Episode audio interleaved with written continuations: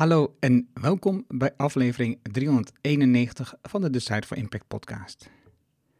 Waar je leert van ondernemers en ondernemende mensen die bijzondere resultaten bereiken, welke besluiten gaan om hier te komen, wat ze doen, de strategie en hoe ze klanten krijgen. Mijn naam is Erno Hanning en ik deel mijn opgedane kennis, ervaringen en expertise met jou. Ik coach ondernemers zodat ze besluiten nemen om in impact te groeien. Vandaag het gesprek met Rick en Remco Zuidbroek. En voor degenen die luisteren voor Koningsdag 2023, er is een verrassing in het artikel dat deze aflevering hoort. Luister even naar het einde. Rick vindt de vastberadenheid waarmee ondernemers zich vastklampen aan niet werkende marketingstrategieën bewonderenswaardig. En daarom zorgt hij als auteur en ondernemer voor marketingcampagnes die wel werken. Met meer dan 10 jaar ervaring in SEO, SEA, CRO en social ads brengt Rick zijn eigen ondernemerspassie in de praktijk met het bedrijven Double Smart en Double Web. Vanuit alle geleerde lessen adviseert hij ondernemers zodat zij een optimale online marketingcampagne kunnen optuigen. In het online landschap vandaag de dag liggen de kansen voor het oprapen. Remco is van mening dat niet iedere kans benut hoeft te worden.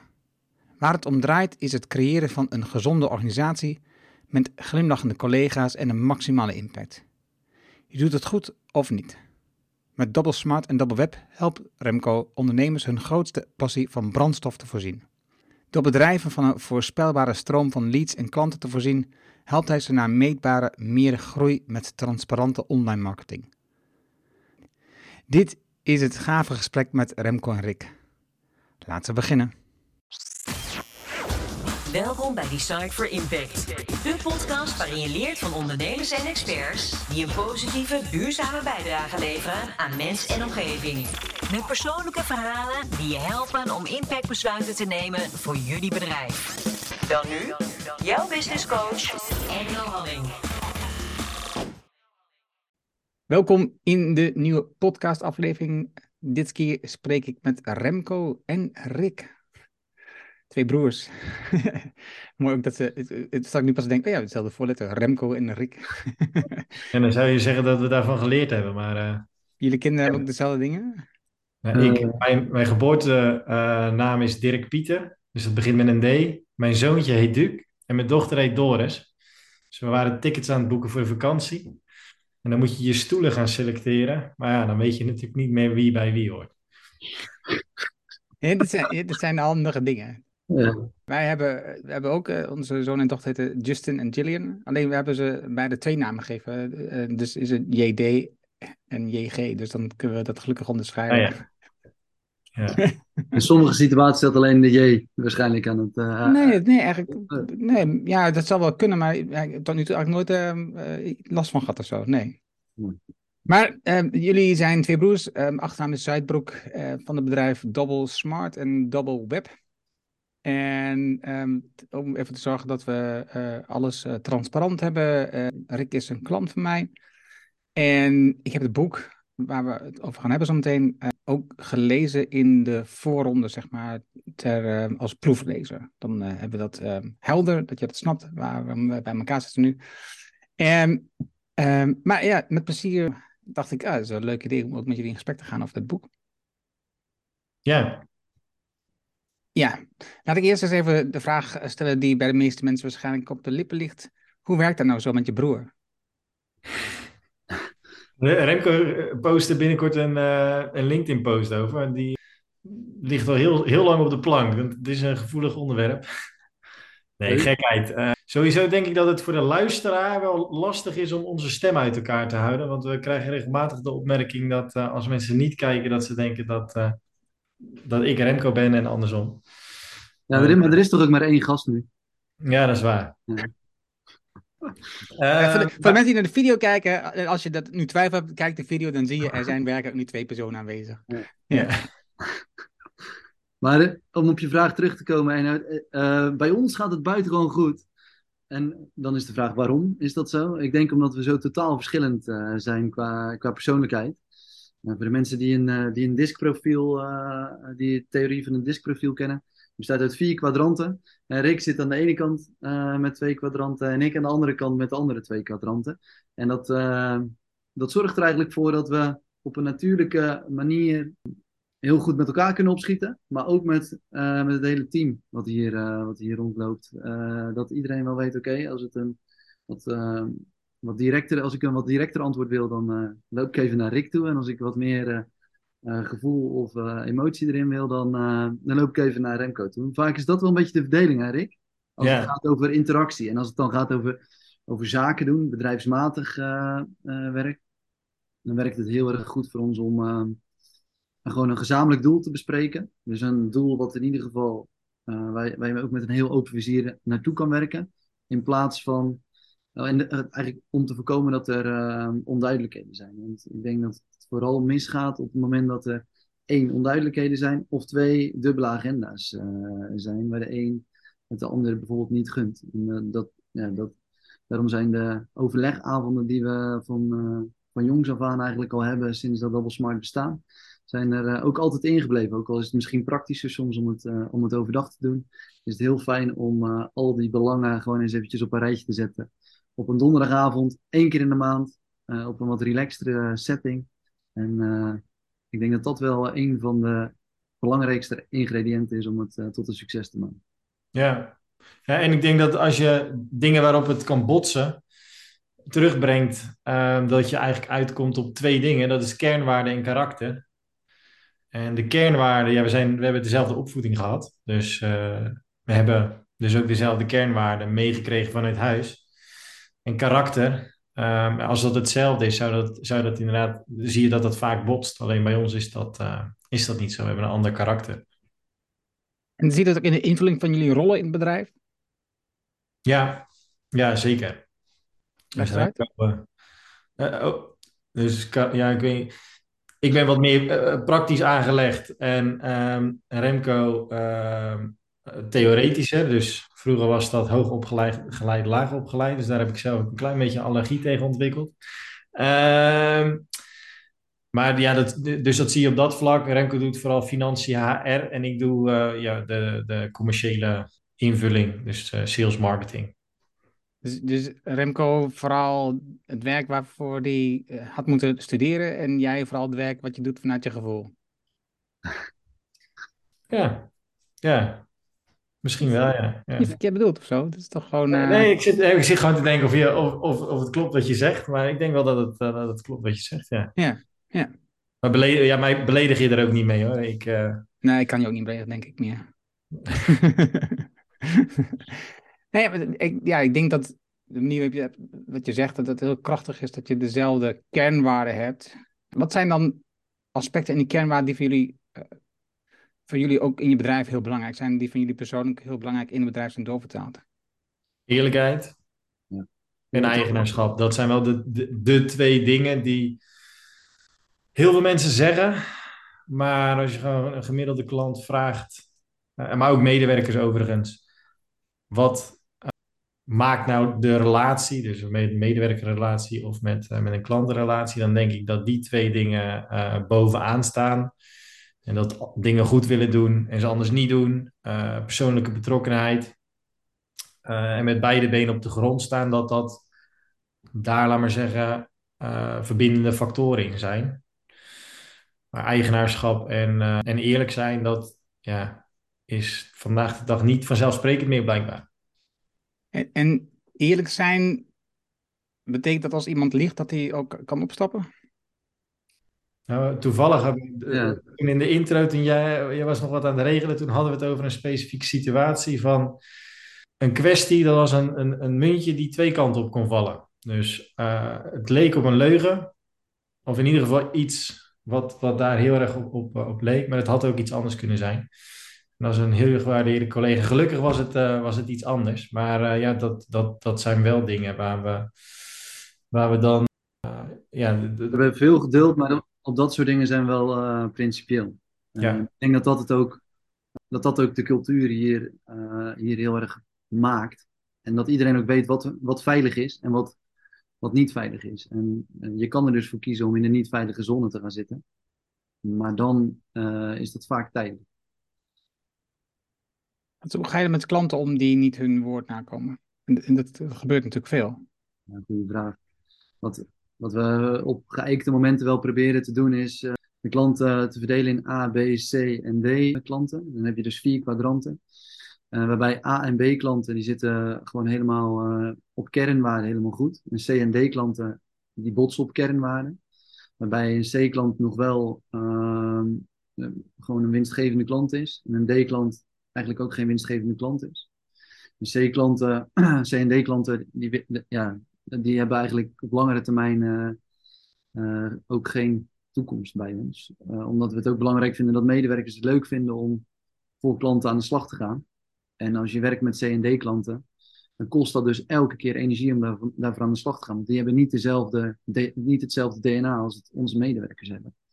Uh, dus het, het, is zeker wel, er zijn wel uh, meer dan op één hand te tellen voorbeelden van klanten waar we waarvan zeggen, joh, het lijkt ons beter als, je, uh, als we samen op zoek gaan naar een andere partij. Daar nemen we drie maanden de tijd voor en we komen met een aantal andere mogelijkheden.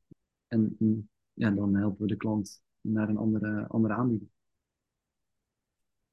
En wat is het verschil tussen een A- en B-klant?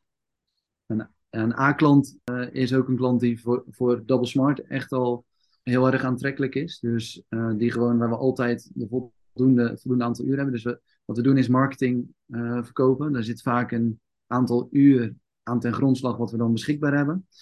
Uh, stel dat we dan 10 uur per maand beschikbaar hebben voor die klant. En we kunnen dat prima in die 10 uur doen. Dan is het een A-klant. straks nog heel even een, een uitstapje erop. Stel dat we diezelfde klant zouden moeten helpen binnen 4 of 5 uur. Dan blijft die klant gewoon een, een klant binnen de kernwaarde. En dan ben je telkens eigenlijk op de klok aan het kijken om je werkzaamheden te doen. Dus dan is er een upsell mogelijkheid. Dus dan is er eigenlijk een, mogelijkheid om de klant nog wat, nog wat groter uh, te laten worden. Uiteindelijk is het samen te brengen, daar hebben Erno en ik het pas over gehad.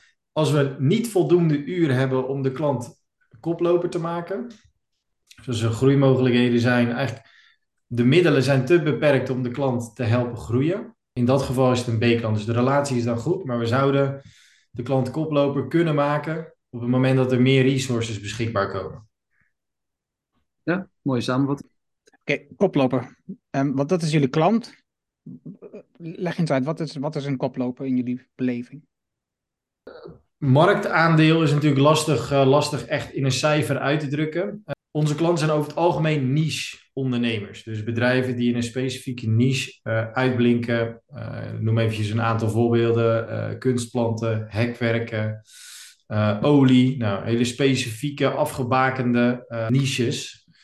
En wij willen eigenlijk de, de internetmarkt, dus de, nou, in eerste instantie de zoekmachines, maar verder ook de social media en uh, YouTube, uh, eigenlijk de awareness kanalen uh, daarop volgend, maar daar gaan we het straks denk ik over hebben, domineren. Dus maximaal zichtbaar zijn ten opzichte van op dit moment de best presterende concurrent. Um, en dat kan je goed meten op basis van organisch marktaandeel, van oké, wat is interessant, welke markt is voor deze speler, deze klant interessant, dat bakenen we af. En dan willen we eigenlijk van, van het totale verkeer, vanuit van de totale markt, willen wij het grootste deel van de taart willen wij naar onze klant sturen. Als je dan naar die koplopers kijkt, maakt het dan nog voor jullie uit in welke markt zij zitten? Of heb je daar eigenlijk helemaal, maakt je eigenlijk helemaal niks uit? Er zijn wel een paar voorkeursmarkten, maar waar wij heel erg goed, en daar, daar, dat, dat is ook wel wat we in het boek wel vertellen, um, waar onze expertise met name ligt, is klanten die in een markt zitten waarbij er niet al te veel aanbieders zijn, maar waar er wel een actieve vraag is. En dan, als je dat terugbrengt naar het Ansoff-model, wat uh, eigenlijk een uh, model is wat, wat, wat uitlegt over hoe je een, een, een markt kan betreden met een bepaald product, dan zit je vaak in een bestaande markt. Dus er is al vraag naar een, naar een markt, uh, naar een bepaald product. En, en er zijn en het is ook een bestaand product. Daar zijn we over het algemeen heel erg goed in. Dus concreet, een fysiotherapeut uh, die uh, bijvoorbeeld in Almelo zou zitten, of nou, Enschede is een beter voorbeeld. een klant of een, een fysiotherapeut in, in Enschede die daar start. Er, zijn, er is al zoekvolume voor fysiotherapeuten in Enschede. Er wordt pak een beetje duizend keer per maand op gezocht. In Enschede zitten nu ook al fysiotherapeuten, pak een beetje een stuk of zes, zeven, die echt wel serieus bezig zijn. En daar zijn wij typisch gezien heel erg goed in om, dan, uh, om die echt koploper in de markt te laten zijn. Want er is een bepaalde taart die al te verdelen, te verdelen is. Uh, en daar kunnen we met de bottom-up approach, waar we straks wat dieper op ingaan, en de kanalen die, eh, die online marketing of marketing in zijn algemeenheid biedt, kunnen we stap voor stap eigenlijk een stukje van die taart uh, gewoon opeisen. En waar we wat minder goed in zijn met Double Smart en ook waar onze expertise persoonlijk wat minder ligt, is als die taart nog gecreëerd moet worden. Typisch voorbeeld, de markt van mobiele telefoons is nu een markt die bestaat. Dus er is een taart te verdelen. Twintig jaar geleden, iedereen kent dat iconische filmpje nog wel, dat niemand eigenlijk een mobiele telefoon wilde hebben. Niemand zat erop te wachten, want dan word je gebeld als je op de fiets zit. Dat filmpje dat, uh, dat uh, is de moeite waard om nog eens op te zoeken, want uh, het laat heel goed zien dat dan op een gegeven moment zo'n taart wel ontstaat. Maar wij zijn er typisch gezien heel erg goed in om die taart opnieuw te verdelen en dan op basis van hoe je jezelf positioneert en de kanalen die je inzet, zo'n groot mogelijk deel op te eisen. Dat is vechtmarkt eigenlijk. Ja, vechtmarkt doet misschien wel wat, wat uh, vermoeden dat het vaak op prijs georiënteerd is. Nou, ik niet. Je hebt gewoon een bestaande markt en je moet er wat van een ander weghalen. Dus, iemand, dus jij gaat ten koste van een andere markt uh, overwinnen, zeg maar. Ja, ja klopt. Ja. Uh, voordat ik het. Ik zat nou drie keer te denken. Oh ja, wacht even. Het is wel handig om even te zeggen. Want je, je hebt twee bedrijven: Double Smart en Double Web. Wat, is, wat doen jullie precies daar? Kun je dat nog ietsje kort uitleggen? Zal ik die doen, Rick? Ja. Goed. Wat we willen creëren is als je hier de deur inloopt, dan uh, als ondernemer, dan kunnen we je in ieder geval helpen met alle onderdelen van uh, online aanwezigheid. Van een logo, uh, een, een, merk neerzetten, tot het maken van een webdesign, een website en een webwinkel. Tot eigenlijk het moment dat, dat ook de orders binnenkomen, de aanvragen binnenkomen. Dus dat je online zichtbaar bent. Dus SEO, SEA, social media en conversieoptimalisatie. Maar het gebeurt ook heel vaak dat klanten alleen bij Double Web een website afnemen of bij Double Smart alleen online marketing. Dus uh, ja, we hebben het, uh, het, is, het, is, niet zo dat elke online marketing klant die we bedienen ook een website heeft laten maken door ons. Dat vloeit wel redelijk in elkaar over. De reden dat we het hebben gescheiden in twee aparte entiteiten is vanuit de kern, kernwaarde, we doen het goed of we doen het niet. Ik geloof echt wel dat webdevelopment en webdesign echt een heel ander vakgebied is dan online marketing. Dus vandaar die twee, uh, die twee namen die hier boven de ingang hangen. Dus Double Web, met Double Web bouwen we uh, conversiegerichte websites, maar wel met maximale merkbeleving. Dus in de markt zien we vaak dat het of een hele mooie site is, of een, uh, eventjes heel erg Amerikaans gezegd, een, een, een marketingmachine. En wij denken dat het, dat het allebei mogelijk is in één site. Dus en mooi en dat hij goed converteert. En met, uh, met Double Smart zorgen we dat we meetbaar meer groei realiseren door een transparante en eerlijke manier van marketing doen. En ik vroeg net, het maakt er nog uit welke klanten, en dan heb je een omschrijving, maar bijvoorbeeld, je noemde net, uh, Rick, dat je ook uh, niche had met olie. Maar ja. dat, dat een bedrijf olie verkoopt, dat is, niet, dat is niet iets waarvan je zegt, nou, dat is eigenlijk niet iets waar ik aan wil bijdragen, bijvoorbeeld. Waar ligt, waar ligt, is er, zijn er diensten, bedrijven die je niet zullen helpen? Laat ik het dan zo vragen. Misschien beter. Olie, dat is dus binnen de grens inderdaad, want daar hebben we een klant van. Branches die we niet doen. We hebben regelmatig drugsgerelateerde projecten, uh, 18 plus. Wat hebben we nog meer? Gokgerelateerde projecten waar, uh, waar we aanvragen van krijgen en waar wij niet mee aan de slag gaan inderdaad. Dat valt buiten jullie uh, kernwaarden. Nou, wat uh, mensen persoonlijk schade kan toedoen. En daar kan je natuurlijk van olie natuurlijk ook wel wat, uh, wel wat van vinden. Maar met, met uh, verslavingsgevoelige zaken, waar ik het eigenlijk net, net over had. Ja, daar voelen we onszelf niet comfortabel bij om daar een bijdrage in te leveren, laat ik het zo zeggen. Mm -hmm. Jullie model, daar komen, ze op, daar komen ze zo meteen in je boek. Hè? Dat gaat over zet je ja. online marketing op zijn kop. Maar hoe, hoe halen jullie de klanten binnen? Ja, eigenlijk op dezelfde manier is misschien wel grappig om te vertellen, maar wij zijn al onder, aan het ondernemen sinds dat uh, ik 14 ben en uh, 14, 15 en Remco net zijn, uh, zijn rijbewijs had. Um, dat onze vader twee hoge drukreinigers had gekocht en die zei van jongens, zet even een advertentie op Marktplaats en uh, ga proberen om klanten te vinden waar jullie het terras mogen reinigen. Nou, superleuk natuurlijk. En dat heeft denk ik het ondernemerszaadje een klein beetje geplant. Maar je vader was zelf geen ondernemer? Jawel, jawel. Ah, ja. kijk, ja. dat is een beetje off-topic misschien, maar hij is gaan ondernemen op het moment dat uh, ik 12 was en Rick 9. Dus we hebben dat heel bewust meegemaakt. Dat uh, hij, hij ja, de stap heeft gezet, uh, het risico nam, een kans zag en het risico nam. Wat voor mij een beetje gelijk staat aan ondernemen. En dat heeft hem niet alleen meer mogelijkheden ge gegeven in financiële zin bijvoorbeeld, maar vooral heel veel meer werk en levensplezier opgeleverd. En ik denk dat dat wel iets heeft doen aan wakkeren bij ons. Waardoor we op onze 14e en 17e inderdaad eh, al heel snel uh, in het verhaal kwam waar Rick net mee bezig was inderdaad. Ja. Dus ga verder Rick. Ik denk dat we totaal tien, tien terrassen hebben gereinigd. En toen, uh, toen kwamen we erachter dat we toch iets anders moesten gaan doen. En vanuit daar ben ik aan de slag gegaan bij een reclamebureau. En toen ontstond het idee van, nou weet je, dan maken we een webshop en dan uh, zet je daar producten op en dan verkoopt alles zichzelf. En ja, het is online, dan hoef het alleen maar te versturen. Superhandig, dat gaan we doen. Want we hadden een voorraad lampen ingekocht en nou, dat moest ook weg. En uh, hadden we onze eigen marktplaats. Ja, dan heb je, geen concurrentie meer natuurlijk, dat, uh, dat snapt iedereen. maar zo werkt het natuurlijk niet. Dus heel veel gelezen, ook gewoon in dingen die we interessant vinden. Veel boeken van, van bijvoorbeeld Jos Burgers gelezen over ja, klanttevredenheid en hoe behoud je klanten en hoe zorg je ervoor dat klanten echt enthousiast worden.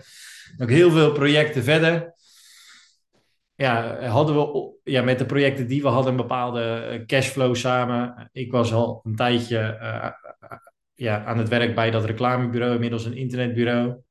En toen zeiden Remco en ik, joh, wat we voor ons eigen project uh, doen en wat ik dan uh, eventjes zo gezegd voor een baas doe, dat kunnen we ook samen neerzetten. En dat was, laat maar zeggen, het begin van Double Smart. Nou, acht jaar later, na dat moment, of uh, zes, zeven jaar later, excuus denk ik, zaten we in een zaaltje van tien ondernemers met Jos Burgers tegenover ons. En wij zeiden van nou, super interessant.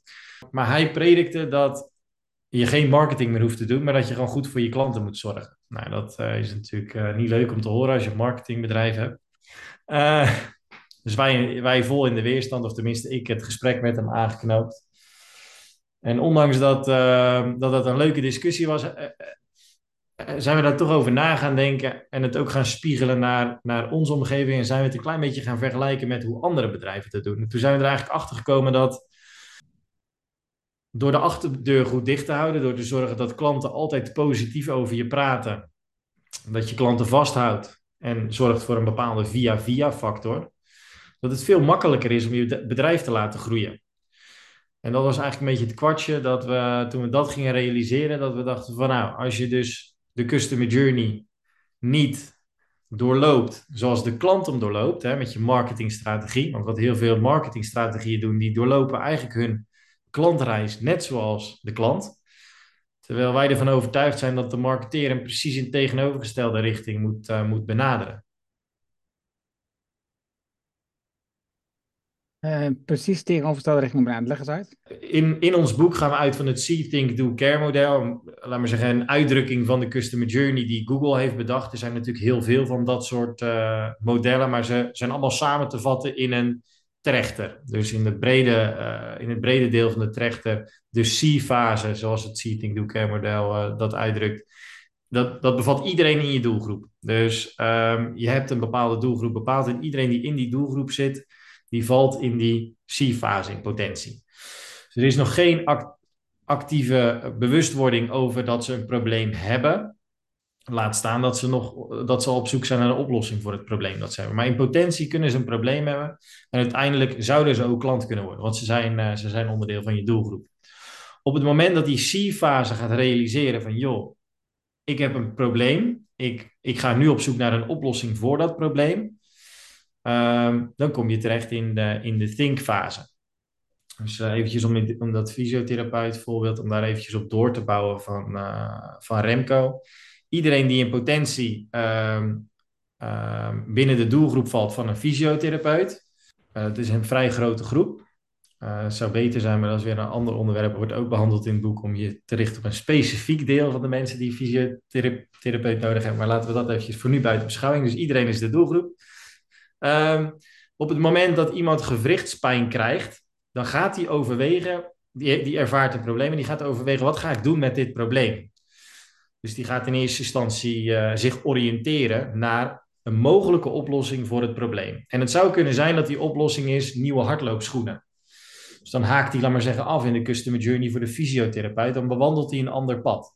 Het zou kunnen zijn dat hij gaat realiseren van oké, ik, heb, uh, ik heb een probleem. Sorry? Ja, letterlijk, letterlijk in dit geval. Ja. Hij bewandelt letterlijk een ander pad. Oh ja, ja. ik zat zo in mijn verhaal dat ik het helemaal mis.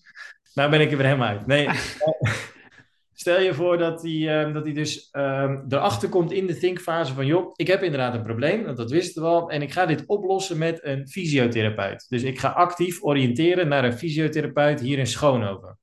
Of in Enschede, zoals het voorbeeld van, uh, van Remco net. Net waar de woonplaats zit. En op dat moment bevind ik me in de doelfase. Dus ik ben actief, commercieel aan het oriënteren naar een oplossing voor mijn probleem. En op het moment dat ik bij die fysiotherapeut binnenstap dus ik word klant bij die fysiotherapeut, dan, dan, dan ben ik een onderdeel van de care fase. Dus de laatste fase van de customer journey. Um, dus dat is hoe de klant hem doorloopt. Dus dat, daar, daar verander je weinig aan. Je kan moeilijk zeggen van nou, iedereen, iedereen binnen de doelgroep is mijn klant en vervolgens ga ik zorgen dat ze geen problemen hebben. Dat, op zich zou dat een heel mooie gedachte zijn, maar zo werkt het niet. Maar qua marketing kan dat wel. Als je, als je een fysiotherapiepraktijk hebt, dan heb je al een bepaalde doelgroep, dan heb je al een bepaalde klantenkring. Nou, dan kan je dus, waar we het net over hadden, qua doelgroep ook al goed je klanten analyseren van nou, in welke groep mensen ben ik nou echt goed? Waar excelleer ik in? Voor die klanten ga je gewoon extreem goed zorgen. Dus je zorgt dat die altijd terugkomen, dat die geen, geen moment gaan twijfelen om de volgende keer weer bij jou terecht te komen. En je zorgt ervoor dat, die, het, dat het makkelijk wordt voor die mensen om positief over je te praten. Beetje een Jos Burgers verhaal. Ja. ja dus inderdaad wel de filosofie die, uh, die Jos Burgers ook heel erg aanhangt. Ja, klopt. Alleen het probleem bij, bij deze fase is dat er geen enkele marketeer tegen iemand gaat vertellen dat het zo werkt. Geen enkel, want er zit geen commerciële. Uh, incentive. De marketeer zit er geen waarde in, zeg maar. Exact, er is geen commerciële incentive. Er is niet een online marketing, oh, sorry, een marketingbureau dat alleen maar zich richt op de carefase. Tenminste, dat wat op zichzelf wel eigenaardig is. Want, als je, want jij hebt een heel erg sterk over de marketing, maar voor de sales geldt toch eigenlijk hetzelfde. De sale is toch ook. Je, je kunt het beste starten in de sales in de carefase, want dat zijn je klanten. En dan kun je aan die mensen vragen: God, wat zijn nog meer klanten die ik zou kunnen ophalen? Dus ken je iemand die mij die, dit ook. Dus dat is de meest eenvoudige, de meest goedkope oplossing die je kunt organiseren in je bedrijf. Je, je weet welke klanten je daarmee binnenhaalt. Dus dat die klanten ook weer de kans dat iemand iemand anders aanbeveelt die weer precies dezelfde kernwaarde heeft, is veel groter dan wanneer je de, eigenlijk de, de boer opgaat en, uh, en, en met je bordje uh, klanten gezocht eigenlijk uh, op zoek gaat naar nieuwe klanten. Is de kans best wel groot dat je iemand tegenkomt die helemaal niet past. En je moet bovendien ook weer die klant de komende periode overtuigen van de waarde die je te bieden hebt. Dus ik denk dat dit dat voor heel veel ondernemers echt een, een blinde vlek is. Ga eerst eens aan de slag om uh, in, in kaart te brengen welke diensten je allemaal levert. Welke diensten lever je dan aan één specifieke klant? En ga eens na of je misschien wat, wat cross-sells kan doen. De, de, klant heeft, die weet al wat hij wat bij je krijgt als hij het afneemt. Uh, de klant is daar, als hij ervoor kiest, ook daadwerkelijk mee geholpen. Dus dat is één. Dus zijn klantwaarde verhogen en terug laten keren. En twee is, uh, maak het inderdaad zo makkelijk mogelijk om positief te praten uh, op netwerkborrels, uh, verjaardagen, tegen de buurman. In ieder geval, um, creëer momentjes, uh, pieken in je, in je klantrelatie, waardoor ja, iemand geneigd is om te zeggen, joh, bij die fysiotherapeut moet je zijn, want zus en zo. En dat, dat kan prijs zijn, maar idealiter is dat iets anders. Dus dat je iets herinneringswaardigs creëert. Wij noemen dat in het boek een bouwmomentje of een Disney-momentje. Waarbij je de klant uh, het makkelijk maakt om uh, te verkondigen dat hij tevreden is bij jou als dienstverlener of als leverancier. Mm -hmm. Maar nu zei jij net, Rick, dat eh, dus de, de ondernemers, de marketeers, die zitten er eigenlijk niet op, want ze zien daar geen economische waarde in. Maar hoe hebben jullie daar dan wel de, waarde, de waarde in ontdekt en gevonden? Want hoe, hoe verdien je daar dan wel geld mee? Um, wij zelf. Ja. Nou ja, dat is dus ook een van de redenen waarom we het boek hebben geschreven. Die bewustwording hopen we al te creëren voordat ze klant worden. Omdat het voor iedereen beter is op het moment dat er goed voor klanten gezorgd wordt. Heel even terug naar hetgeen wat je zei. Je zegt eigenlijk is het de makkelijkste manier om, uh, de makkelijkste en goedkoopste manier om te groeien en om, uh, en om aan klanten te komen. Maar op een of andere manier is het marketingspelletje altijd of interessanter of daar is meer bewustwording voor. Op een of andere manier is dat altijd voor mensen, oké, ik heb nieuwe klanten nodig, dus ik ga marketing doen. Dat is een soort van, of ik ga meer sales doen. En dan gaat het altijd in deze uh, termen altijd over nieuw business. Hoe zorg je ervoor dat je, omdat er geen inderdaad commerciële incentive in zit, hoe zorg je er dan voor dat die bewustwording ontstaat? Nou, aan de ene kant door dat, uh, door dat boek te schrijven, dat is een van de manieren. Want uiteindelijk moet het wel binnen het bedrijf volledig gedragen worden. Je kan niet als externe partij zorgen, als iemand niet goed voor zijn klanten zorgt, is het voor een extern bedrijf ook heel lastig om dat in één klap te veranderen. Dus in ons boek geven we concrete handvatten om dat te doen. Om eventjes eentje uit te halen die wij, wij concreet binnen ons bedrijf toepassen. Vandaag werd er bijvoorbeeld een berichtje gestuurd. Wij hebben één iemand verantwoordelijk gemaakt voor woonmomentjes. Die heeft uh, de verantwoordelijkheid om het potje. Gewoon we hebben een marketingbudget, dat heet gewoon woonmomentjes. Uh, er zit 500 euro per maand in. En die 500 euro per maand, die moet op. Hoe maakt niet zo uit, maar die moet gewoon aan het einde van de maand leeg zijn. En dat, daar moeten me memorabele momentjes voor, uh, voor worden gecreëerd. En omdat er één iemand verantwoordelijk is voor dat budget, uh, zie je dus ook gebeuren dat die persoon binnen gaat, rond gaat lopen en gaat kijken van oké, waar gebeuren er dingen wat we kunnen vieren? Nou, toen, dus dit gebeurde dan in Slack, het gebeurt ook fysiek, maar vandaag is even een mooi voorbeeld in Slack. Ik zit op dit moment ook achter mijn computer, dus ik kan het zelfs letterlijk voorlezen. Wie, oh wie, heeft er nog een tof woonmomentje? En er komen dan vijf reacties op. Vorige maand met klantnaam uh, de 100.000 euro omzet in, uit Google Ads gepasseerd. Ik zou alleen niet weten wat ik voor persoonlijks op kan sturen. Nou, dat is in ieder geval een mooi gesprek wat daar kan ontstaan. Uh, volgende reactie. Toevallig vanmorgen genoteerd. Waarschijnlijk verhuisd, naam contactpersoon, 21 april naar zijn nieuwe huis. En dan komen er allemaal van dat soort, dat soort reacties. Iemand die vader is geworden, uh, nieuwe website die is live gegaan. Dus je ziet dat er op, dan op dat moment bewustwording ontstaat om uh, ja, memorabeler uh, momenten te gaan creëren voor klanten. En dat, dat zorgt niet alleen voor dat woonmomentje, want dat is natuurlijk, je, je kan daar wat van vinden. Hè? Van, dat potje moet op en dat is dus een proces en hoe echt is het dan? Maar door een soort van uh, basisniveau te creëren en, en, en, hou je dat wel levend. Dat iedereen, gaat, iedereen is continu alert op mogelijkheden om persoonlijk betrokken te zijn en om, en om dingen te vieren met, uh, met klanten. Of mee te leven.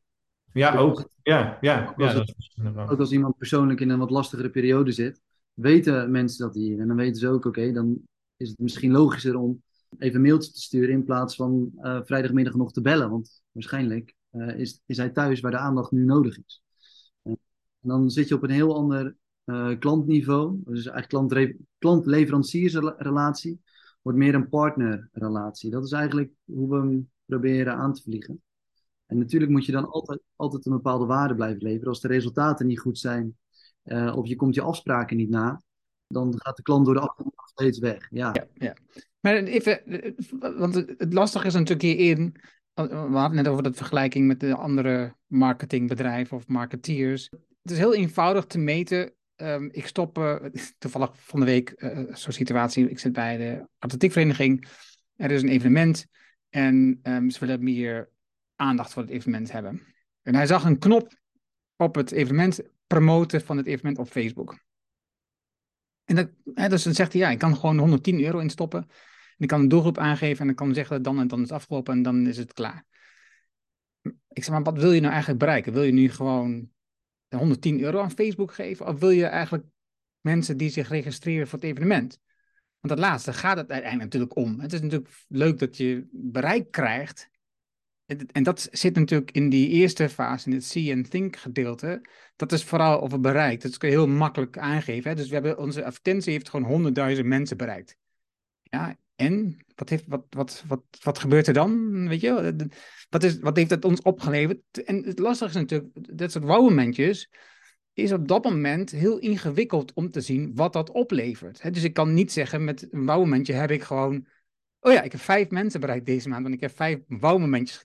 Dan denk je, ja, vijf mensen, dat schiet er helemaal niks op. Dus dat maakt het ik, en ik, ik sta helemaal achter het concept. Hè, maar en ik, want ik, ik zit er ook zo in. Ik vind dat je gewoon altijd moet kijken, wat is het effect wat ik met mijn huidige klanten kan bereiken. En als ik dat dan kan doorvertalen, hoe kunnen zij dan makkelijk klanten aanreiken met mij?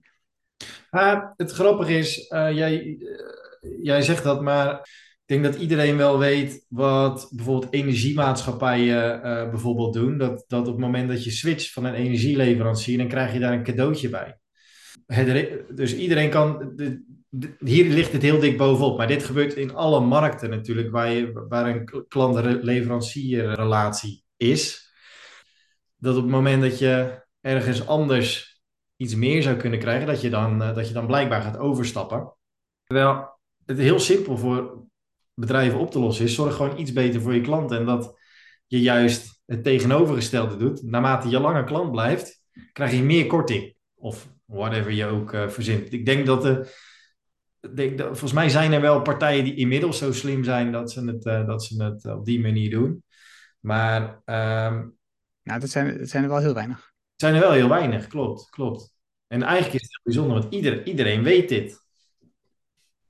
En de meesten die gaan voor de korting naar de andere partij, terwijl, uh, dus, en dan, eh, dan horen ze, uh, iemand anders is nu bij dezelfde leverancier nu klant geworden en die kreeg dus korting en ik ben al twintig jaar klant en ik heb, en, en ik heb nooit korting. en dan krijg je dus dubbel vreemd gevoel eigenlijk. Ja, en de grap is, doordat ze een klant overnemen, betalen ze ook nog een boete af. Dus dat geld waarmee ze die boete afbetalen, die kunnen ze ook zo natuurlijk richting hun bestaande klanten uh, sturen. Maar op een of andere manier gebeurt dat uh, in ieder geval niet vaak, inderdaad.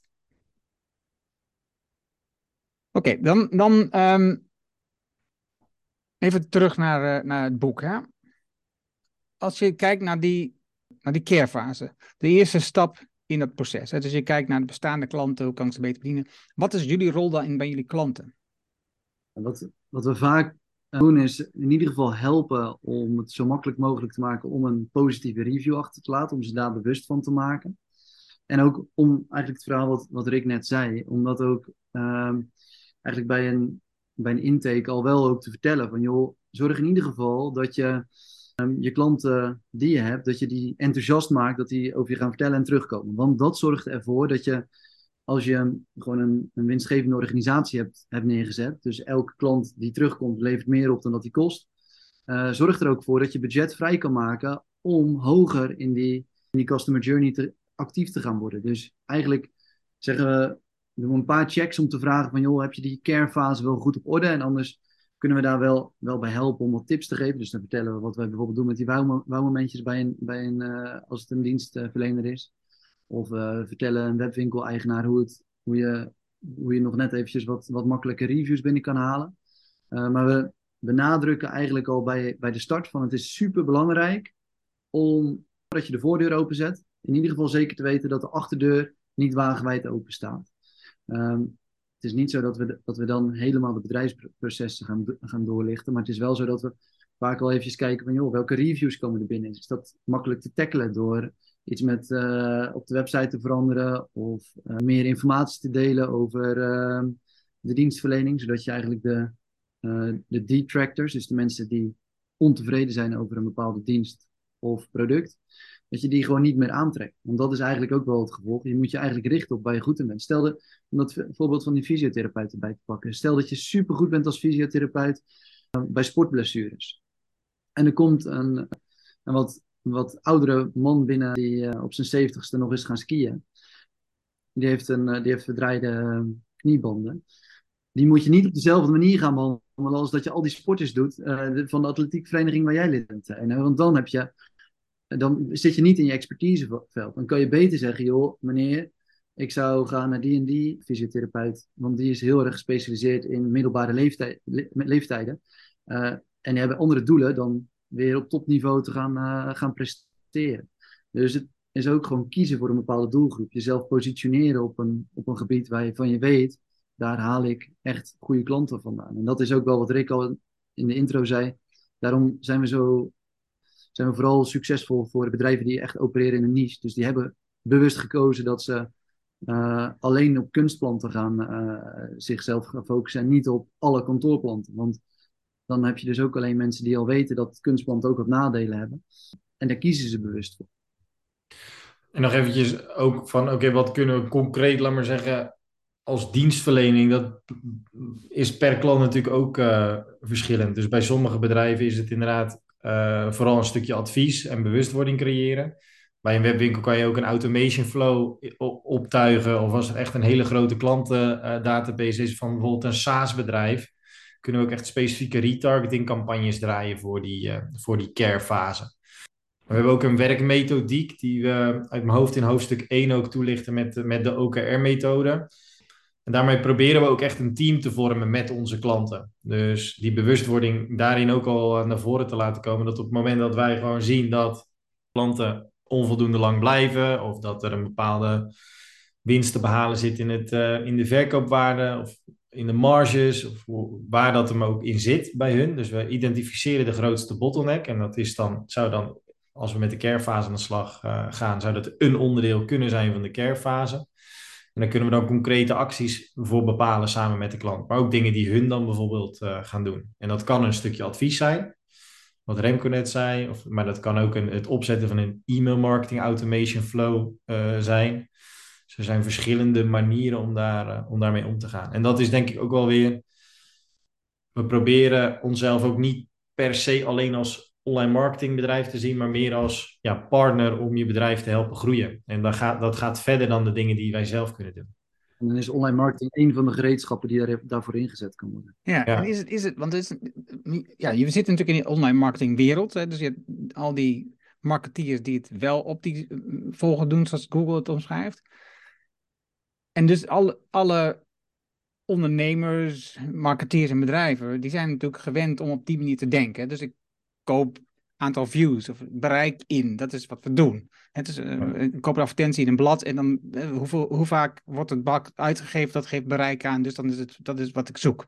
Dat is ook niet per se verkeerd, hè? Maar nee, nee, het is gewoon een andere methode. Ja. Maar, maar hoe ingewikkeld is het nou voor jullie om jullie werkwijze, en je hebt net al gezegd, daarvoor hebben we ook geschreven, maar hoe om, om klanten te overtuigen, of nieuwe potentiële klanten te overtuigen, dat jullie werkwijze functioneert en, en, en eigenlijk beter functioneert? Ja, uh, juist ook precies om de reden wat je, wat je net zei: van oké, je geeft 110 euro aan Facebook. Dingen zijn in die laatste fases van de customer journey vaak al heel goed te begroten. Je zegt net van woonmomentjes zijn lastig meetbaar te maken, maar er zijn ook in de care-fase best wel wat dingen die best wel goed meetbaar te maken zijn. Wat is de gemiddelde klantwaarde? Hoe vaak kopen mensen? Hoe zorg je ervoor dat je via via stimuleert? Bijvoorbeeld met een bepaalde kortingscode zodat je daar ook, eh, dus dingen zijn best wel goed meetbaar. Iedere euro die je uitgeeft levert, als je echt de klantreis, laat maar zeggen, in traditionele volgorde bekijkt, naarmate je verder in de customer journey komt, is het heel makkelijk om euro's toe te wijzen aan uitgegeven marketingbudget. En dat maakt het voor heel veel bedrijven ook vaak interessanter om, om de customer journey om te draaien.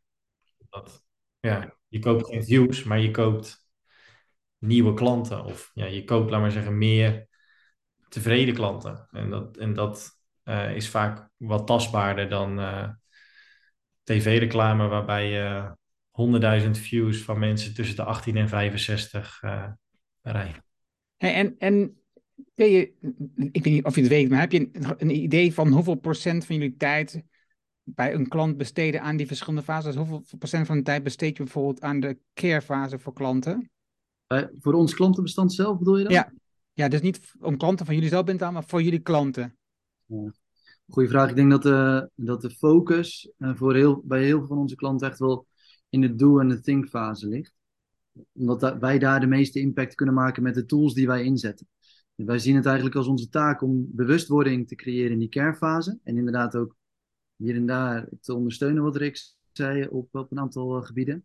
En dan bewustwording bij de klant van, joh, leg die focus op klanttevredenheid en klantbehoud. En, uh, en, en, de via-via factor, dus aanbevelingen. Uh, maar de tools die wij inzetten, dus Google Ads, Google Shopping, organische zoekresultaten, Facebook, Instagram, die zitten vooral in die do- en die think-fase. Wat, dan, en wat, we, wat we vaak proberen te doen, is dan in die do-fase een winstgevende campagne op te zetten. die dus zorgt voor nieuwe klanten, dus nieuwe mensen die in de kernfase ook weer kan laten floreren voor je bedrijf. Dat bouwt met elkaar budget op om vervolgens in die thinkfase wat verder te gaan adverteren. En ondanks dat dat een iets minder meetbare fase in de customer journey is, want je zit iets verder van het keuzemoment al, uh, ga je daar pas actief worden op het moment dat je die doelfase al goed hebt ingericht. Dus je, je, je groeit eigenlijk op een veilige manier heel die customer journey door. Want als die thinkfase dan weer goed is ingericht, dan kan je vervolgens naar die see-fase, waarin je inderdaad een wat, gewoon, wat bredere doelgroep aanspreekt. Om in het voorbeeld wat Rick net aanhaalde te blijven. Dan ga je als die fysiotherapeut zijnde bijvoorbeeld een blog schrijven over uh, gewrichtspijn. En daar kan dan ook uitkomen van, joh, kijk eens in ieder geval naar goede hardloopschoenen. In plaats van alleen maar uh, minder te gaan hardlopen, ga in ieder geval op zoek naar goede hardloopschoenen. En werkt dat nog steeds niet, nou, dan staat de deur voor jou, voor jou bij ons open. En kom gewoon eens langs bij ons in de praktijk. En zo probeer je stap voor stap eigenlijk wat verder van het keuzemoment te gaan, uh, actief te gaan zijn. Ik denk uh, dat minder dan 10% ongeveer echt actief bezig zijn met de carefase. Met de reden die Remco inderdaad zegt. Omdat we met de tools die we tot onze beschikking hebben meer impact maken in die andere twee gebieden. Maar we zien wel als onze verantwoordelijkheid om die aanname die mensen doen van we hebben nieuwe klanten nodig, die proberen wel te doorbreken door, uh, door eerst wel goed te kijken van oké, wat is te halen ook nog in die carefase. Ja, dan is de C-fase is, is nog, dus carefase 10%, dan denk ik dat uh, 70% do- en think fase is. En dan nog 20% C-fase, zo om en bij, Harry? Ik denk dat dat uh, redelijk klopt, ja. En wanneer start je nou met die, uh, met die C-fase? Want uh, radio, tv, bladen, Facebook ads kan ook gewoon, of, of YouTube kan ook natuurlijk gewoon in de C-fase gebeuren. Wanneer doe je dat nou? Op een gegeven moment merk je dat, dat je te maken krijgt met de wet van afnemende meeropbrengst. Dus iedere euro die je er extra in gaat steken, die levert niet evenredig veel meer omzet of winst op.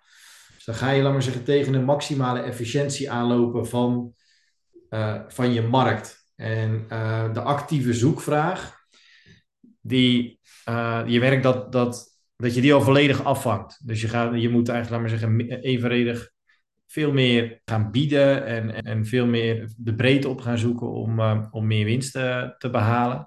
En dan spreek je eigenlijk van een soort performance plateau. Dus op dat moment uh, moet je gewoon accepteren dat alles wat je extra gaat investeren, wat lastiger meetbaar gaat worden. En dat is vaak ook het moment om aan die C-campagnes, om je, aan je naamsbekendheid te gaan werken. Dus even te denken, een goed voorbeeld is, zijn makelaars. Als je, laat maar zeggen, alle luisteraars die, uh, die wonen ergens. En als je eens denkt aan de grootste makelaar in, uh, in jullie stad of, of dorp. Dan heb je vaak één of twee makelaars waarvan je denkt van nou, die, daar ga ik, als ik mijn huis te koop ga zetten, dan ga ik daar naartoe. Maar stel je nou voor dat je via Google dan zoekt, of in mijn geval dan makelaar Schoonhoven. En ik zie daar twee van die makelaars waar ik gelijk aan denk. En ik zie ook nog zo'n derde. Uh, nooit gehoord. Ik zie dat hij in Schoonhoven zit, maar ik heb er nog nooit van gehoord. Ik heb hem nog nooit gezien. Grote kans dat ik veel eerder geneigd ben om te kiezen voor uh, de namen die ik al ken. Want ja, al die borden, weet je wel, in de tuin, uh, super, super mooi. En dat is het effect van die C-fase campagnes. Die borden in de tuin is typisch C-fase. Want als ik een bord in de tuin zie, denk ik niet gelijk van, oh, dat is een mooi bord, ik ga mijn huis te koop zetten. Maar wel doordat ik continu die naam elke keer naar voren zie komen, op het moment dat ik actief georiënteerd heeft dat een voordeel. En ja, op het moment dat die makelaar, laat maar zeggen, die nieuwe makelaar ziet van oké, ik heb maximale efficiëntie in die do- en die think-fase, dan wordt het ook waardevol voor hem om uh, ja, dus die naamsbekendheid uh, te gaan opbouwen, zodat hij die twee grootste spelers uit, uh, uit het dorp of uit de stad van de troon kan stoten. Ja, ja dus ik, zie, ik zie een vergelijking met Jumeco. Zij maken dekbedden met ganzen en eendenveren, maar dan op een humane manier. Ja. En, en ik ken Rob van den Dol, een van mijn oprichters, ook vanuit de podcast. En super gaaf gesprek, super gaaf man, hoe die de ideeën ziet. Ook vertelt hoe die markt in elkaar zit, er nog veel meer te verbeteren is in die markt. Dus hij is echt gedreven om die markt te veranderen met zijn eigen bedrijf. En, um, en ze zijn volgens mij in, van de zomer, um, afgelopen zomer in 2022 begonnen met adverteren op radio en tv. En dus je ziet duidelijk dat ze zijn gaan werken aan, aan die C-fase om het idee uh, verder te spreiden. Niet alleen Jumeco uh, verder te krijgen, maar ook gewoon het idee dat je ook gewoon nou, producten kunt kopen die beter zijn dan de andere producten. Dus dat, ja. die, die, dat vind ik zelf zo'n mooi voorbeeld. en overigens makelaars ook nu mee bezig, dus dat, dat raakt me ook wel weer. Dat boek, hè? Want waarom heb je dat nou eigenlijk geschreven? Wat, was nou, wat is nou eigenlijk jullie motivatie om dat boek te schrijven? Buiten dat je zegt, ja, ik wil mensen dit uitleggen, maar wil je dat meer... Want je, nou, laat ik, even, laat ik even vriendelijk zijn. Jullie, wonen niet in, jullie werken niet in de meest nette branche. De branche van SEO, optimisatie. Wij maken je nummer één uh, in jouw wereld. Weet je? Allemaal dat soort fantastische quotes wat ze neutraliseren. Ik herinner me dat we gebeld werden door uh, eh, KPN. Hè? Die, die telefoonboeken gingen toen weg en toen gingen ze allemaal mensen bellen dat je... Toen, uh, telefoon. Ja. ja. ja. Dat, ze, dat, ze een website voor je gingen maken, weet ik veel wat. En daarna gingen ze Facebook-advertenties voor je maken. Dat was echt gewoon van de gek allemaal. Dus wat wil je nou met je boek bereiken? Je zit inderdaad wel in een markt waar, waar gewoon wel wat vrijbuiters zitten. Dat komt voor een heel groot gedeelte omdat de, dat de volwassenheid in de markt eh, nog redelijk beperkt is. Twintig jaar geleden bestond deze markt niet. En, eh, ik hoop dat je het nog ziet dat we niet al te veel rimpels hebben. We zijn zelf ook nog niet al te, al te oud. Het begint bij mij een beetje te komen. Ik zie Rick al lachen. Wijze haren, rimpels. Ja, precies. Dat zorgt wel dat er eh, gewoon wel wat, wat goudzoekers in de markt zijn. Die snel en dan over de rug van anderen uh, wat geld willen verdienen. En dat komt omdat heel veel klanten, de doelgroep die die wij aanspreken met het boek, maar ook met Double Smart en Double Web, die weten dat ze iets moeten doen op het internet. Maar ze weten, ze, hebben iets van social media gehoord, ze hebben iets van SEO gehoord, iets van Google Ads gehoord. Maar ze weten niet precies wat, wat de rol van zo'n kanaal is in de klantreis. Ehm, en ze weten ook niet hoe ze dat dan in moeten zetten. Dus uh, er wordt best wel veel misbruik gemaakt van de informatieasymmetrie tussen de leverancier en de klant. En wij, willen met dit boek wel in ieder geval duidelijk maken dat de lezer, of het nu een, ondernemer of een online marketeer of een marketeer is die al jaren meeloopt uh, in de markt, of een, of een ondernemer die, die de kernfase op orde heeft en op zoek is naar nieuwe klanten. Uh, wij willen met het boek willen we ja, handvatten geven om die marketingstrategie aan te kleden op een manier dat het op korte termijn rendabel is. Dus dat je redelijk snel het rendement binnenhaalt op je, op je marketingbudget. Eh, maar dat het ook op lange termijn uh, voldoende groeimogelijkheden heeft. Dus op korte termijn snel een, een check of je in de juiste markt, aan de juiste vijver aan het vissen bent, dus de juiste markten aanboord. En ook of die klanten dan uiteindelijk bij je blijven, dus in de doelfase heel erg actief zijn. En op langere termijn ook de taart gewoon groter maken van de markt waarin je, waarin je zit. Dat is eigenlijk de taak die we ons, uh, ons zelf hebben toegeëigend toen we het boek gingen schrijven. Zeiden van joh, we willen in ieder geval handvatten geven om een goede marketingstrategie te maken. Of je nu een ondernemer bent of een marketeer. En als marketeer zal het vooral vaak ook zijn om draagvlak te creëren. Dus dat je het makkelijk uit kan leggen aan mensen in de organisatie. En als ondernemer kan het ook zijn om die bedrijven te toetsen, zoals die, uh, die heel vaak bellen. Om te toetsen van, joh, zitten we wel op de juiste weg? Om gewoon die markt te gaan begrijpen. En we hebben niet de illusie dat alle mensen die, die het boek lezen, dat die uiteindelijk ook klant worden bij ons. Dat is ook, dat is integendeel. Het liefst willen we gewoon daarmee een stukje educatie bieden om, uh, om marketingkanalen in, in zijn algemeenheid, maar specifiek online marketingkanalen, wat beter te begrijpen en, uh, en zo ook goed toe te passen. Dus die educatie is ook omdat we niet iedereen kunnen helpen. We richten ons met name op bedrijven die we koploper kunnen maken in hun branche. En dat is, ja, niet iedereen zit in die fase dat iedereen daar klaar voor is. Er zijn heel veel MKB-organisaties die, ja, precies eigenlijk hetgeen wat Remco net zegt, die daarmee te maken hebben. Ondernemers die gewoon niet weten waar ze moeten beginnen. Maar het MKB is natuurlijk wel super belangrijk. Zeker met, uh, met het ontstaan van alle grote grijze muizen zoals Bol. Ik noem Coolblue ook eventjes. En, uh, en Amazon. Ja, dat nog steeds wel belangrijk is, ook voor de kleinere bedrijven, om uh, te snappen hoe marketing in elkaar steekt. Ja, want daar raak je natuurlijk wel iets, een gevoelig punt in dit verhaal. Hè? Want als je kijkt naar en vanuit niet voor jullie boek, maar gewoon in de markt. Hè? Dus als je kijkt naar Booking bijvoorbeeld, zij hebben een markt gecreëerd die er eigenlijk niet was. Ze, hebben, ze, hebben, zichzelf zeg maar, in een markt gewrongen, waar eigenlijk die ruimte die was er, die bestond eerst niet.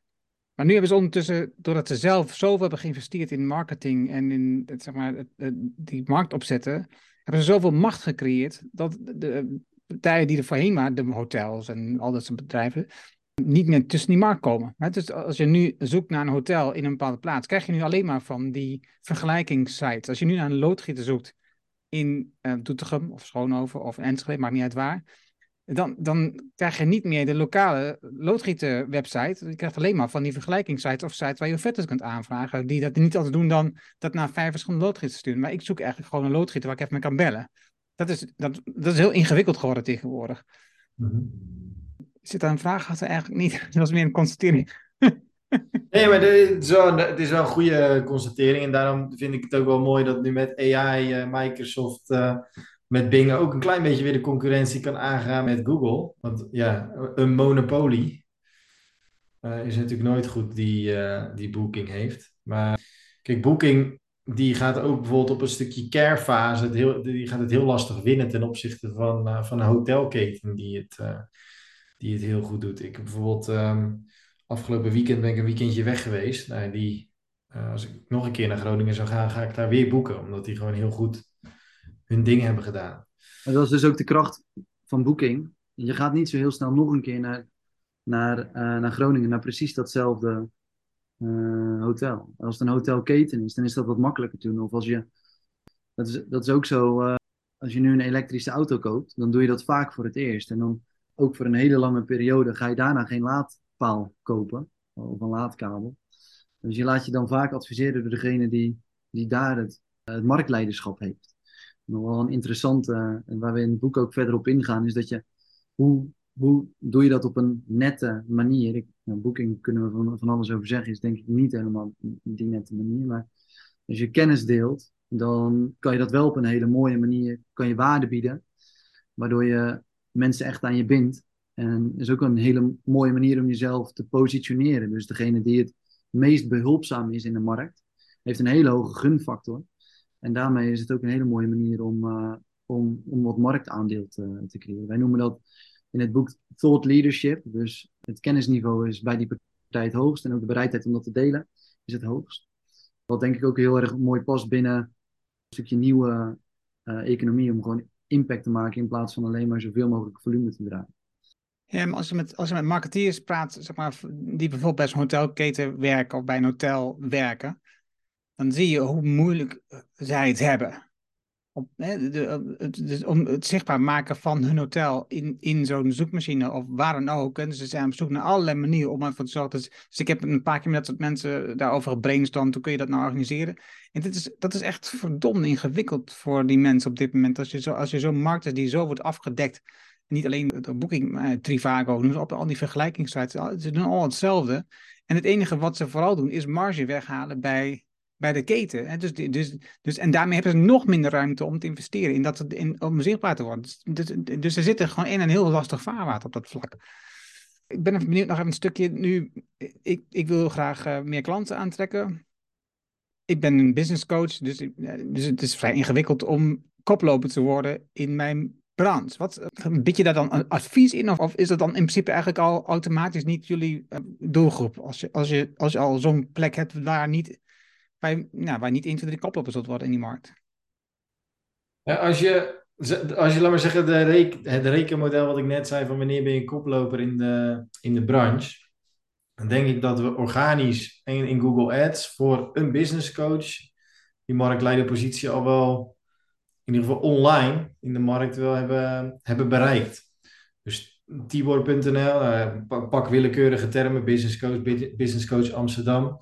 Nou, hij zal niet overal uh, bovenaan staan, maar ik denk dat, dat hij in ieder geval qua organisch marktaandeel en het marktaandeel wat hij, uh, wat hij gewoon uit online uh, haalt, als je die meetlat ernaast legt, is er een, een koploperpositie gecreëerd. Ook mede door die bottom-up benadering. Want hij heeft ook, ja, kijk naar zijn reviews bijvoorbeeld, die heeft die carefase ook goed op orde.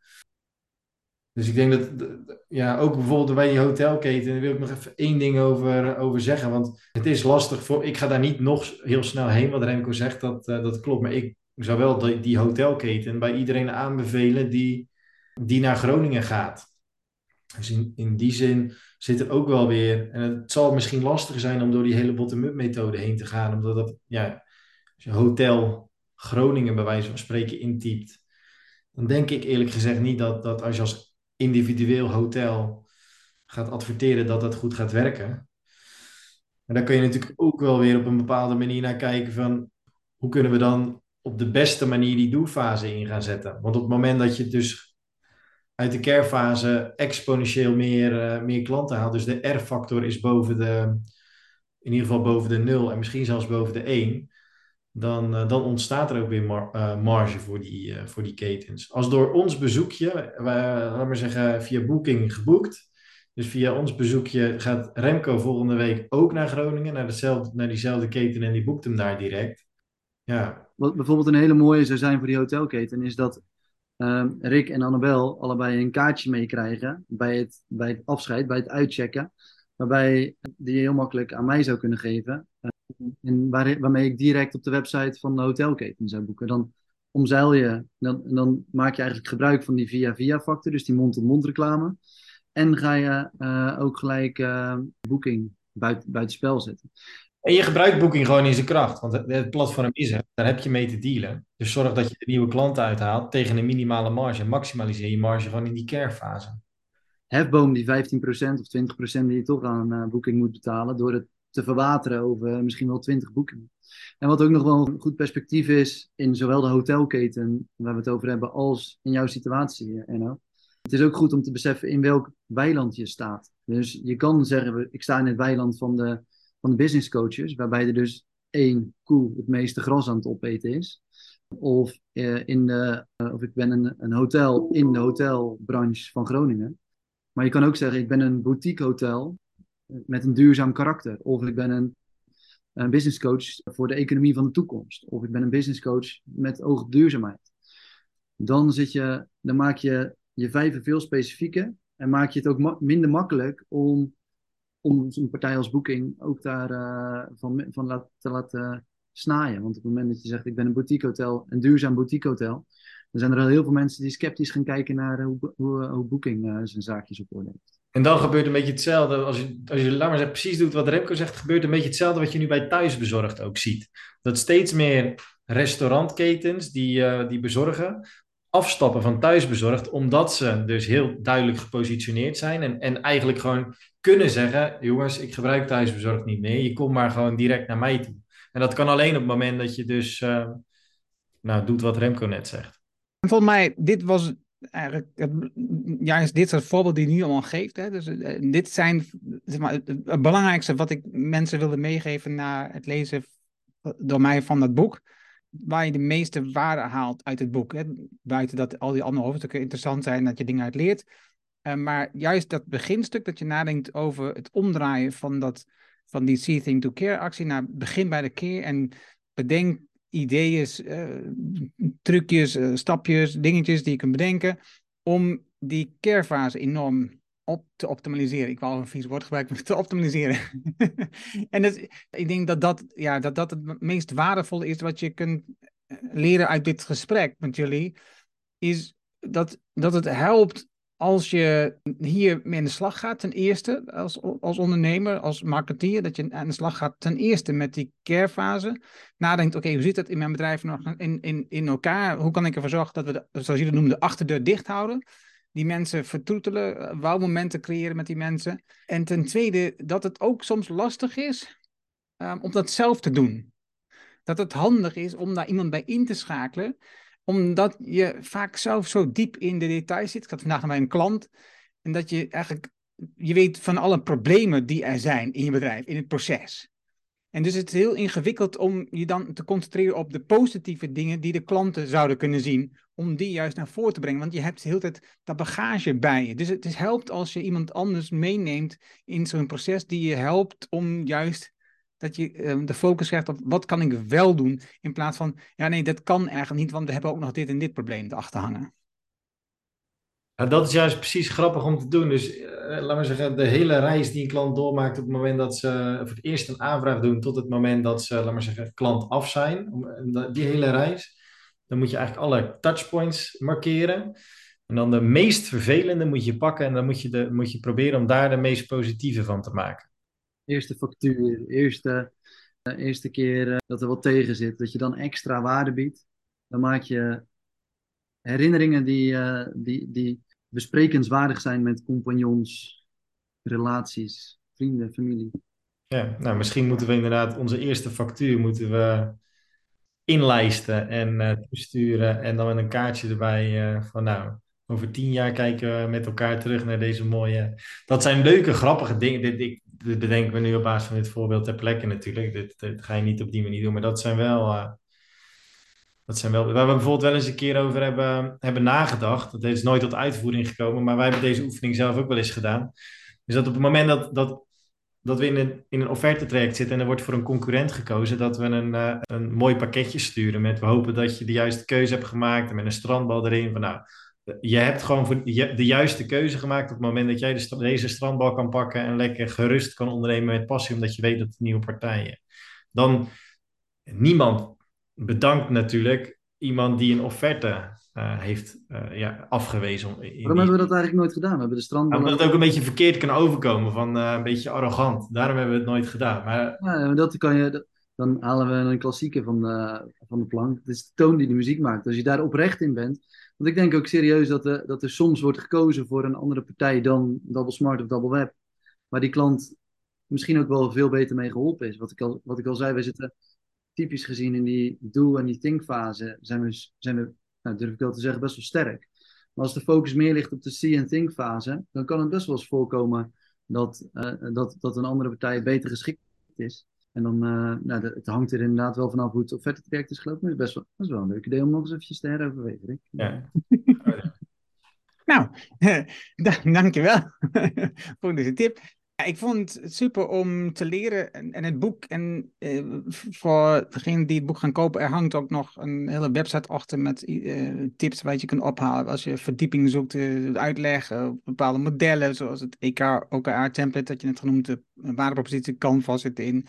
Nou, er zitten zoveel dingen in het boek die überhaupt leerzaam zijn als je nog niet echt thuis bent in die markt, als ondernemer bijvoorbeeld, en je hebt je nooit echt willen verdiepen in de marketing, dan is dit een, een handig boek. Het is, nou, het is um, begrijpelijk uitgelegd, met, met leuke voorbeelden, met grappige voorbeelden ook in.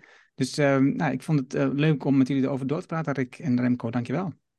Top, ik, heb, ik heb hier in mijn hand. Uh, is, nou, hoe lang doe je erover ongeveer? Nou, het is een uh, weekendje is het goed uit te lezen, denk ik. Hè? Ja, ja, dat ligt aan, denk ik, hoe... Um, dat, is, dat is altijd lastig bij dit soort boeken omdat er zoveel informatie in staat met waarde waar je eigenlijk met de slag wilt gaan. En als je dit soort boeken, zou je eigenlijk niet aan één stuk moeten lezen. Je moet eigenlijk een stuk lezen en mee aan de slag gaan in je bedrijf. Weet je wel? Dus eigenlijk als je de, de eerste twee hoofdstukken hebt gelezen, dan zit je dus, voor mij het mijn hoofd hebt, dan, dan zit je bij de carefase. En dan heb je de theorie gehad, of misschien is dat het derde hoofdstuk, maar dan zit je, dus dan zit je bij de carefase. En dan heb je eigenlijk een aantal tips gekregen wat je zou kunnen doen om die carefase te versterken. En eigenlijk moet je dan het boek even dicht doen zo lang. En eerst die keerfase in je bedrijf op orde brengen. Dus dan, ja, dus je kan hem een weekend uitlezen. Maar dan heb je nog niks gedaan. En uiteindelijk draait het daarom dat je hem in slag gaat. Dat is in ieder geval mijn ervaring. Klopt. En daar, is die ook wel, daar staan ook handige tips in. Van joh, doe nu, ga je, check dit eens in je bedrijf. Of werk dit eens uit. Op die manier hebben we hem geprobeerd inderdaad actief te schrijven. Dat, dat je die stappen stap voor stap uh, door kan lezen. Goede nuance inderdaad. Nou, dankjewel. Top. Dat was het mooie gesprek met Remco en Rick. Je vindt de namen en links die we noemden in het artikel dat bij deze uitzending hoort. Ga daarvoor naar decideforimpact.com slash show 391. Rick en Remco sturen vijf exemplaren van het nieuwe boek Zet je online marketing op zijn kop voor mijn bijdrage aan het proeflezen van het boek. Deze boeken geef ik graag weg. Deel in het artikel dat bij deze aflevering hoort welke positieve duurzame impact jullie bedrijf heeft en ik selecteer op Koningsdag 2023 wie een boek ontvangt. Dit boek gaat jullie helpen in meer aandacht voor jullie missie. Laat van je horen. Wil je vanzelf automatisch de volgende afleveringen op je telefoon ontvangen? Dat kan heel eenvoudig. Als je bijvoorbeeld een iPhone hebt, dan zit daar standaard de Apple Podcast app op. Open deze app, zoek op de Decide for Impact podcast en klik op abonneer. Heb je een Android-telefoon, installeer dan eerst bijvoorbeeld de Player FM app. Open dan deze app, zoek de Decide for Impact podcast en klik op abonneer. Dankjewel hiervoor. Heb je een vraag, opmerking, reactie over deze aflevering met Rick en Remco? Of over de podcast in het algemeen, stuur dan een e-mail naar podcast.decideforimpact.com.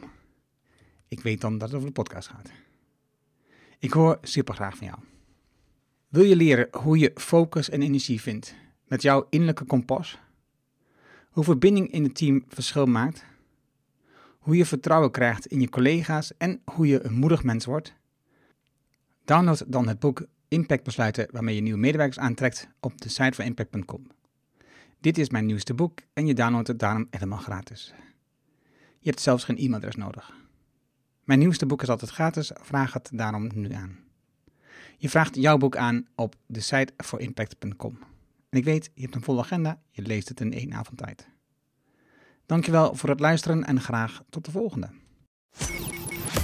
Dankjewel voor het luisteren naar deze aflevering van de Decide for Impact podcast.